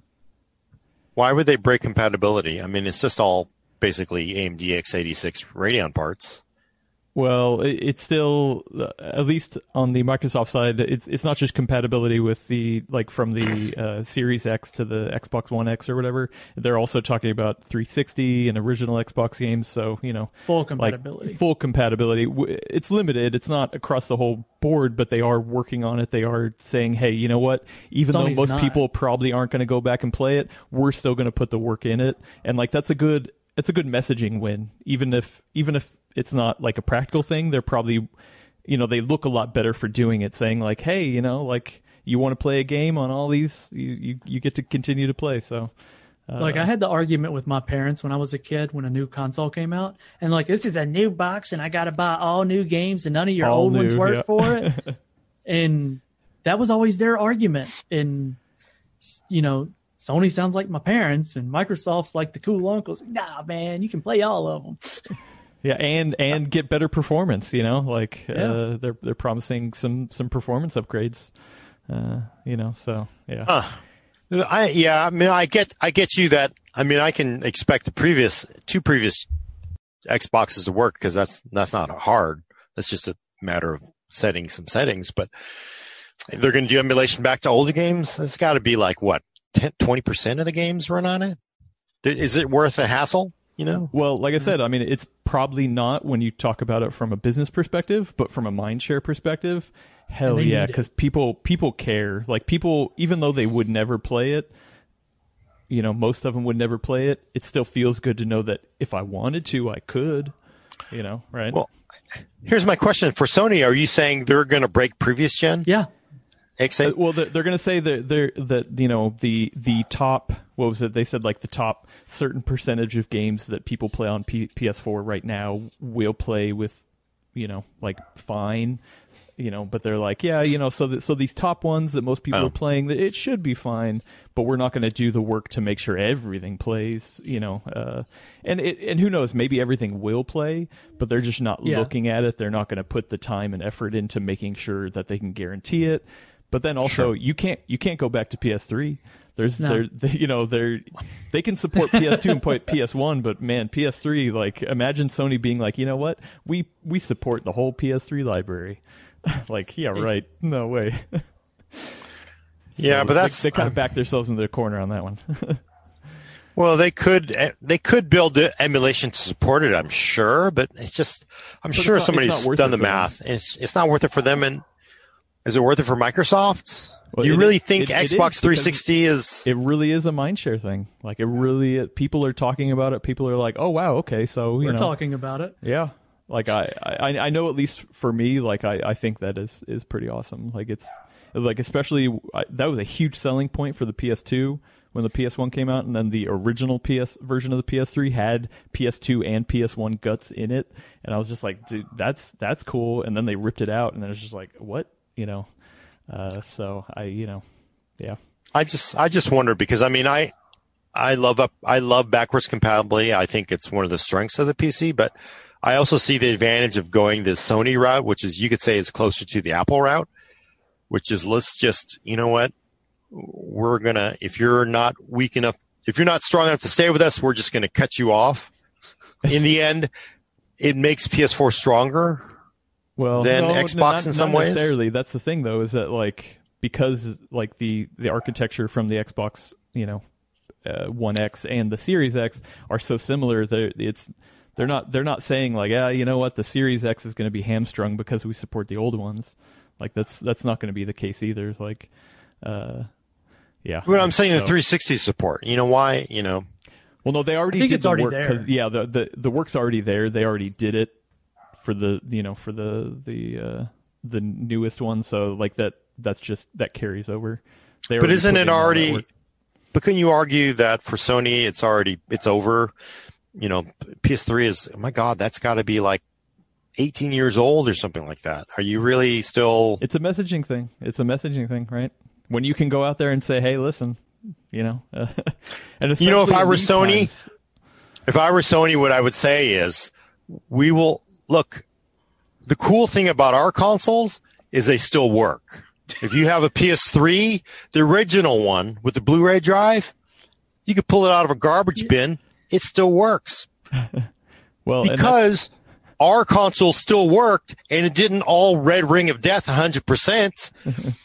we don't have to build that compa- compatibility. In fact, we have a warehouse of them. If you want the compatibility, send us an email. We'll send you a PS3. your re- because your 360 has died, they have to have that backwards compatibility. That's the messaging Sony should use. Yeah, Oh. well, also, I, I mean, I I think in this time where a lot of people are constrained money wise, uh, you know, I mean, they with with what's going on in the world, like it's going to be a hard sell. It's going to be easier for Microsoft to be like, hey, listen, you have an upgrade path, everything works, cool. Where Sony's like, hey, you know what? Give us all your money, and you know, you're you're you're going to get future proof stuff. It's you know, it's it's message. It's all about the messaging, right? Maybe. Maybe So- I mean, you know, but you know, we all everybody has this discussion every time there's new consoles. And then you get the cra You know what happens? The old ones outsell the new ones ten to one, right? Because they're three hundred dollars instead of six hundred dollars. So, and then we get console people who go like, "It's not about the graphics, right? Price, price first, you know, and you know, gameability second. It's not about the graphics." Well, but that's the point is that yeah, the old ones are still going to continue to sell, but then they still have the upgrade path for when they want to jump to the next one, you know. So, uh, because I mean, you know, after this, Sony's gonna Sony's gonna be like, hey, you know what, we're gonna we're gonna stop active development on PS4, and we're just gonna focus on PS5. So then all those people buying PS4s right now, we're just like, okay, well, you know, I got I got nothing new coming out, but Yeah. Anyway, we, we should move on because that's consoles. Uh, back to the RTX stuff. Uh, Master Procrastinator on, on Discord asked, um, uh, "What would you expect the what what do you expect the benefits for the cooling airflow with that fan blowing towards the CPU? Uh, do you expect downsides to a shorter PCB?" Sounds like a Keith question to me. Um, I honestly anticipate the fan from where the CPU area is to be blowing down into the graphics card, and I expect it to blow out. See, that's a hard one because if I say it that way and they get it backwards, everyone's like, "That idiot got it backwards." Idiot. I've only got a 50 through 50 shot on which way to get this. Okay, so I'm going to do it from both directions. So if it takes from the back, so the front of your case, the fan facing the top, and it blows out, I'm looking at myself in the camera, so I'm pointing in the right directions. So it blows the air down and across and then out the bottom where the rear IO is. Now that hot air is ejecting down towards the vents on the back of your PCI like slots. So it's keeping the hot air in that general area. So the front to rear flow of air is going to help push it out the back. Um, that's either way, the GPU is going to benefit for, for cooling wise. But if it's the other way around and it's sucking the cool air in from the bottom, blowing back towards the front of the case, away from the rear IO, and it's ejecting it up across the memory, well, now you got active cooling on your memory, and um, you know Thermaltake's not needed anymore for their you know water cooling memory, and then but now you run the problem with that hot air is sucking right into a blower or a, a fan for a cooler. So you got that Hyper 212 or you got the NH-D15. It's sucking that hot air right into your CPU, which is affected by hot air on how fast, you know, the, the speed that the processor operates, or it's going up into your radiator. So either way, the the GPU is, is going to, in my opinion, run cooler and quieter that way. But it depends on where the heat is exhausting is going to affect other components in your system. I think it will affect it less if it's blowing out towards the bottom, the traditional bottom of your case, and able to vent out the rear PCI IO than blowing up over the memory. Uh, now you're you've got competing air patterns from the CPU cooler to the GPU, but I don't think there's enough. They're not moving enough air either way to be a big factor that way. So that's why I think it's going to suck the air in back by where the PCIe power plugs are, and then go towards the I/O of the GPU and exhaust downwards, um, because that area is very rarely obstructed. Whereas if you had cards under your, go ahead. No, I'm just wondering, but I mean, it, those pictures that we've seen, it looks like the the fan is open. Wouldn't you need to enclose that to suck air in? I guess you would get a little bit in, but air in the back with an open fan and not if, and through the rest you, of the card. If you've got it pushing and pulling at the same time, you've got an air pattern from both directions. But there's if only was, one fan, though, right? Two. Oh, there's two. So there's the yeah. one in front. Mm-hmm. The theory. Okay, I haven't seen the pictures of the one in front. Well, if they look, it, the card looks the same. If you flip it over, it's just the fans on different oh, sides. Oh, okay. I was wondering. Like, I saw it too, real quick, and I was just like, "Wait, which side am I looking at?" yeah, yeah. Well, the, one of the original things that people thought was a ah. fake was because of the PCIe slot orientation. They're like, "Oh, look, it's fake because the fan is on this. It, it's backwards, so this isn't. This can't be real." So, um, and you were able to and, and the, the question about the short pcb i don't think the, the shorter pcb is going to have any impact whatsoever on the actual gpu performance. Uh, but it allows that cooler to be built that way. If I that makes sense. interesting. I need to look up this picture. So it's basically like a, a mirror image of it of itself yes. it like. so if on, let me reach over here and grab this. Show and tell time.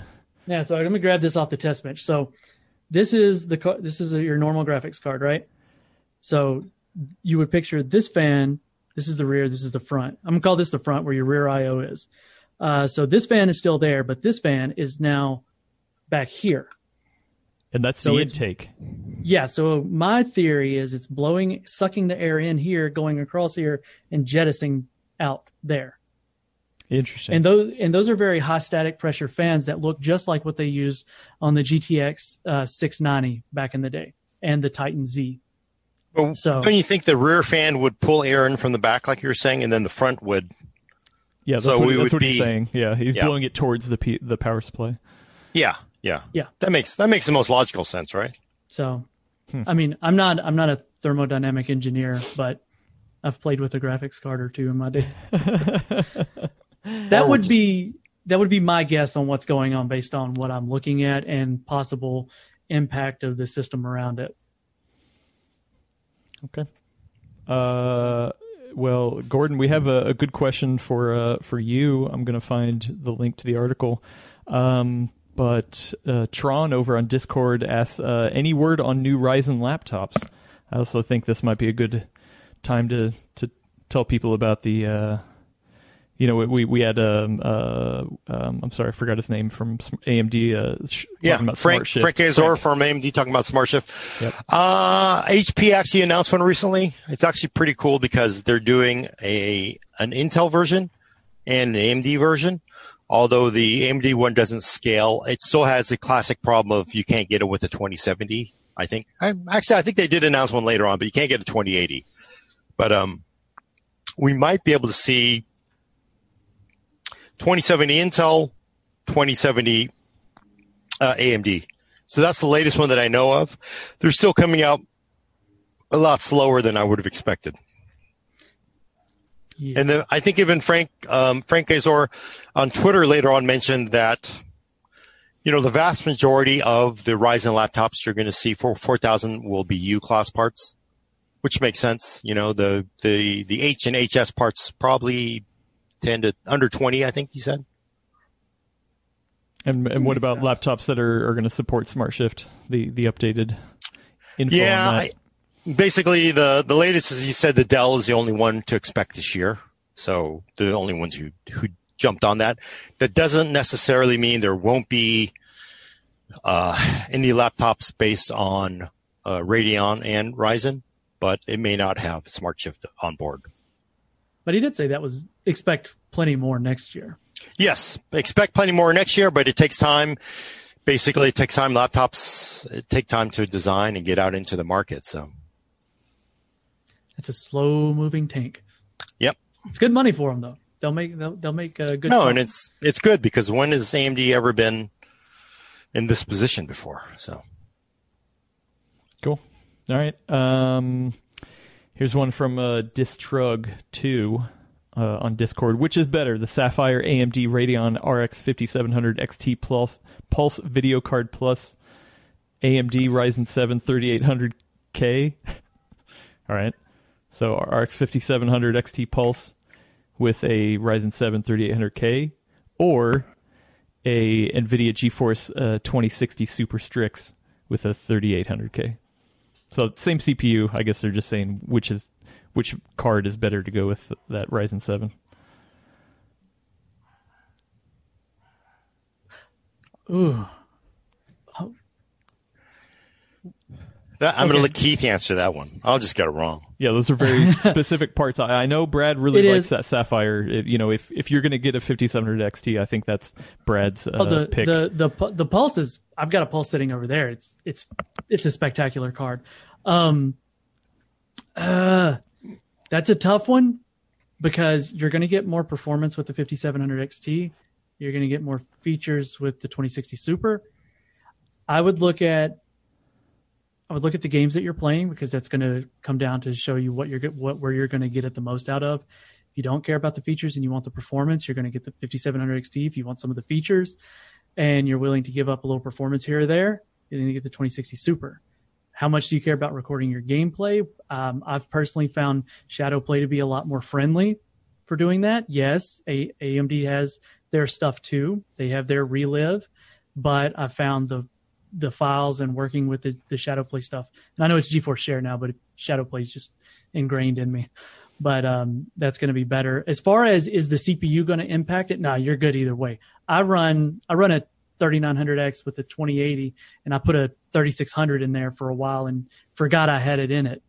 So uh, you don't worry about your you're going to be more worried about your GPU performance, like the games that you play is there enough performance benefit for one or the other? Because you're going to spend the same on either one. So I don't think you're going to be dissatisfied either way. That's such a hard question for that price yeah. category because it really does come down to the features that you want. Do you want okay, so the 2060 Supers if you're if you're gaming at 1080p, both of them are going to be overkill.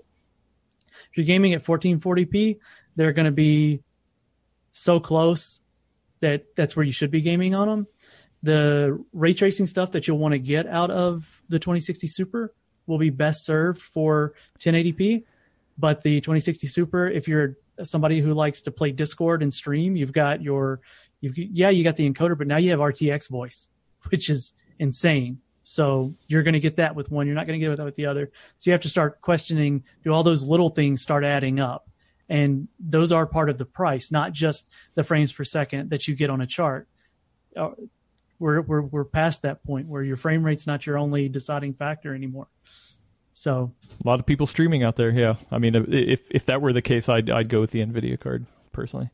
If so, if streaming was uh you know uh part of the the equation, so as far as your CPU is going to hold down no matter which one you go with, you'll be good. And I, I'm sorry, I said the uh, maybe I stumbled. Is the Ryzen 7 3800K? Uh, 3800X. Uh, um, Yes, uh, they they they said K.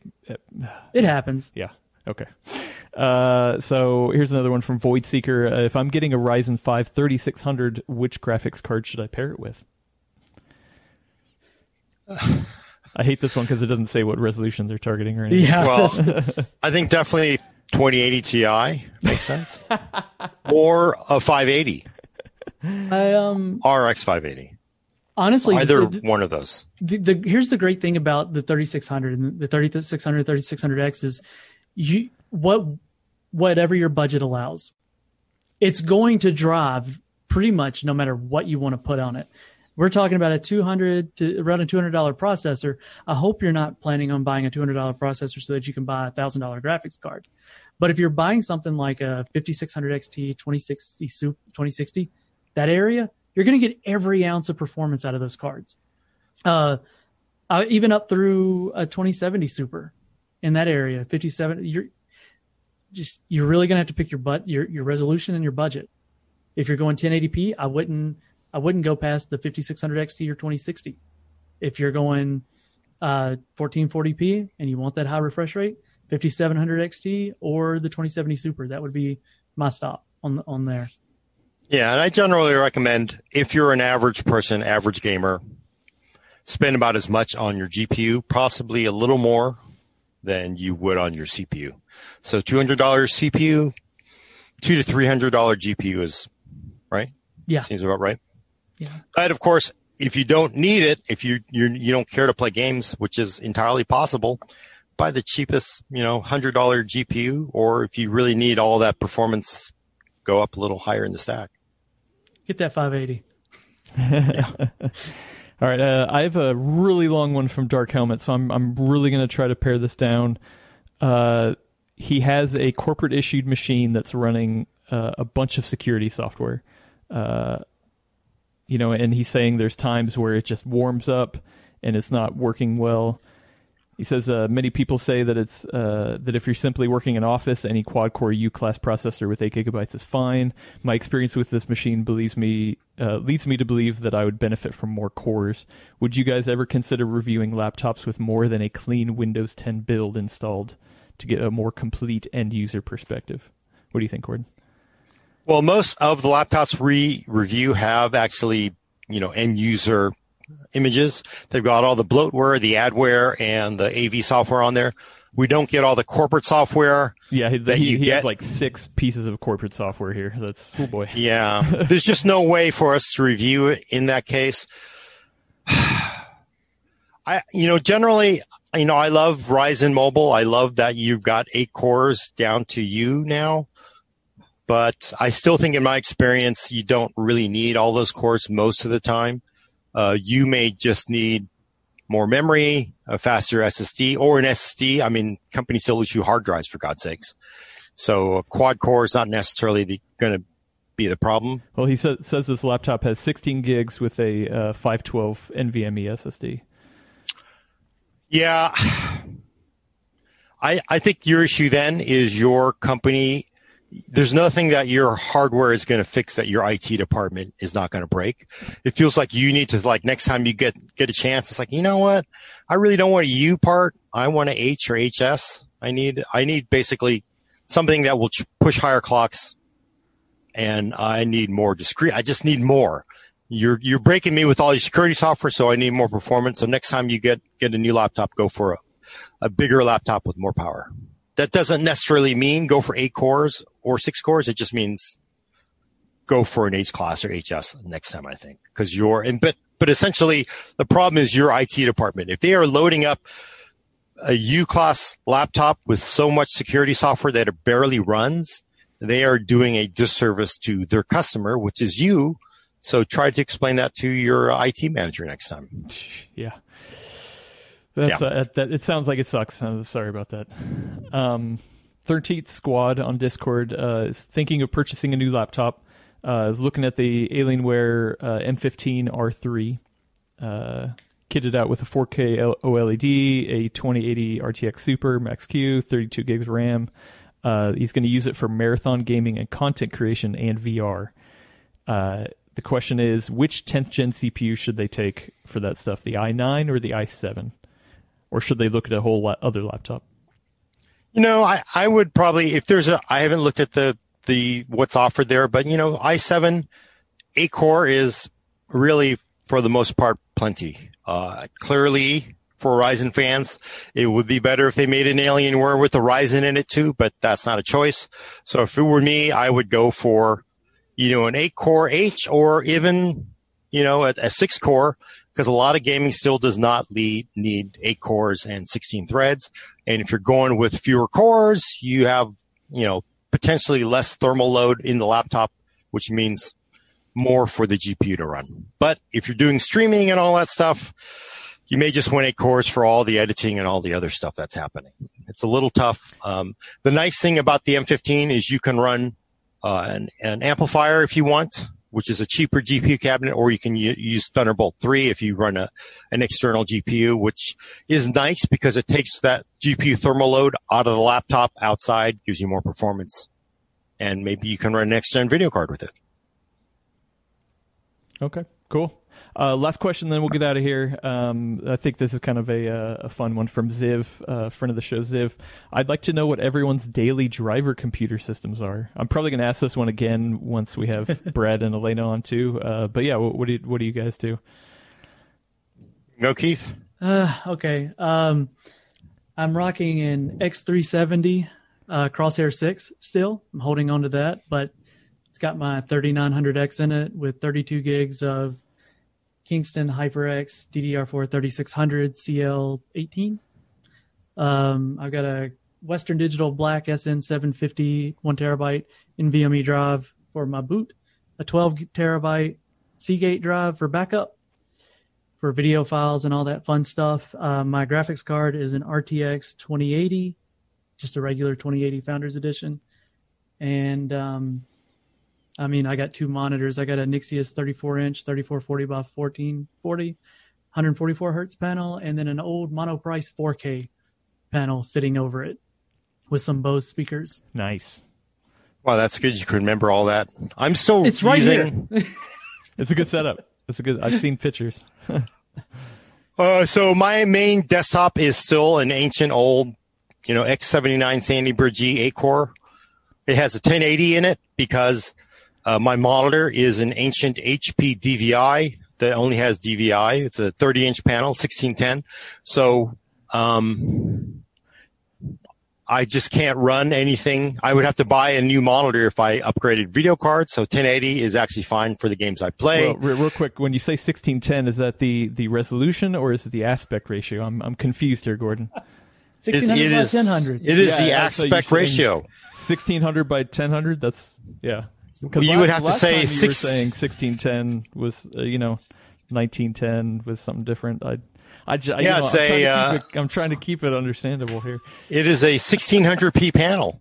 Uh, but it's, yeah, so it's DVI, which is the, the bummer part. So I'm not upgrading for that. Uh, it's basically just a Frankenstein machine. The memory, good Lord, it, it's, you know, it's DDR3. I have half the heat sinks ripped off of it to fit the, uh, the CLC in because it wouldn't fit because, uh, it wouldn't fit. I just took the memory and ripped off the, the heat sinks. They don't really do much anyway Nice. and I think I have four hard drives in there, three hard drives, and uh, two SSDs. So it's you know for that's my daily driver for desktop on the 30 inch panel, and for laptop it's this uh, HP uh, Dragonfly Elite that I'm in fact streaming with. I love this. Uh, again, this is a U class Whiskey Lake laptop. That is, it's awesome. It's an awesome laptop. So Is that the one I have a hard t- built in or no? No, it's a non-tile one, but Oh, I mean, it's light. It's just, it's a really wonderful laptop. I just, and you, you know, a quad core U does Zoom and does everything. That's why I have a hard time believing that that IT department on that one person's question is give making people experience things so poorly. Clearly, your IT department reads, needs to rethink what it's doing and maybe use different vendors. Yep. Uh, and I, I have uh, I have two PCs here. Uh, I, I run a dual PC setup for most of these stream stuff that we do. So uh, the my main box, and that's the one I, I use kind of for the editing and for the streaming and stuff, is a uh, little bit older system. It's a uh, a Core i7 6900K with uh, 64 gigs of RAM uh, and a RTX 2070 Super. Um, and then I've got two 512 uh, SSDs. One's M.2, the other one's SATA, and then a two terabyte uh, spinning platter for the storing all the files. Um, so, and then the, the other one is HP Omen Obelisk. That's the one I do the gaming and this and the the uh, streaming from. That that one's got uh, 9900K with a uh, 2080 Ti, uh, and then dual NVMe in RAID zero. Uh, I think it's like one terabyte, if I remember correctly. So yeah, yeah. And then my laptop is a, a Lenovo P1. That's that's what I use mostly for the laptop stuff. Um, I ThinkPad P1. Uh, yeah, Cool. yeah, I'll, I'll be interested to hear what Brad and, and Alaina say uh, for theirs. So I'll, I'll probably bring it up next time too. Yeah, Uh, definitely. Yeah, no, uh, thank you, thank you. Uh, that's that's it. We should we should get out of here. Sorry for going so long. yeah, yeah. No, thanks for being here. Uh, check back next week for your fix of PC talk on the full nerd. For audio listeners, subscribe to us on iTunes, Google Play, Spotify, or Stitcher, and also please leave a review every time you do. Uh, there's a new leak of the 3080 Ti card on there. Nice. Uh, also, email us at thefullnerd at pcworld.com. Thanks for coming. I'm Gordon Ung with special guest Keith May Thank you guys. and Adam Patrick Murray's going to hit the off switch. Uh, it is always great to have you there, Keith, uh, and it's always Thank good that uh, all the chat shows up. So thank you, and we will see you a little bit later. Goodbye.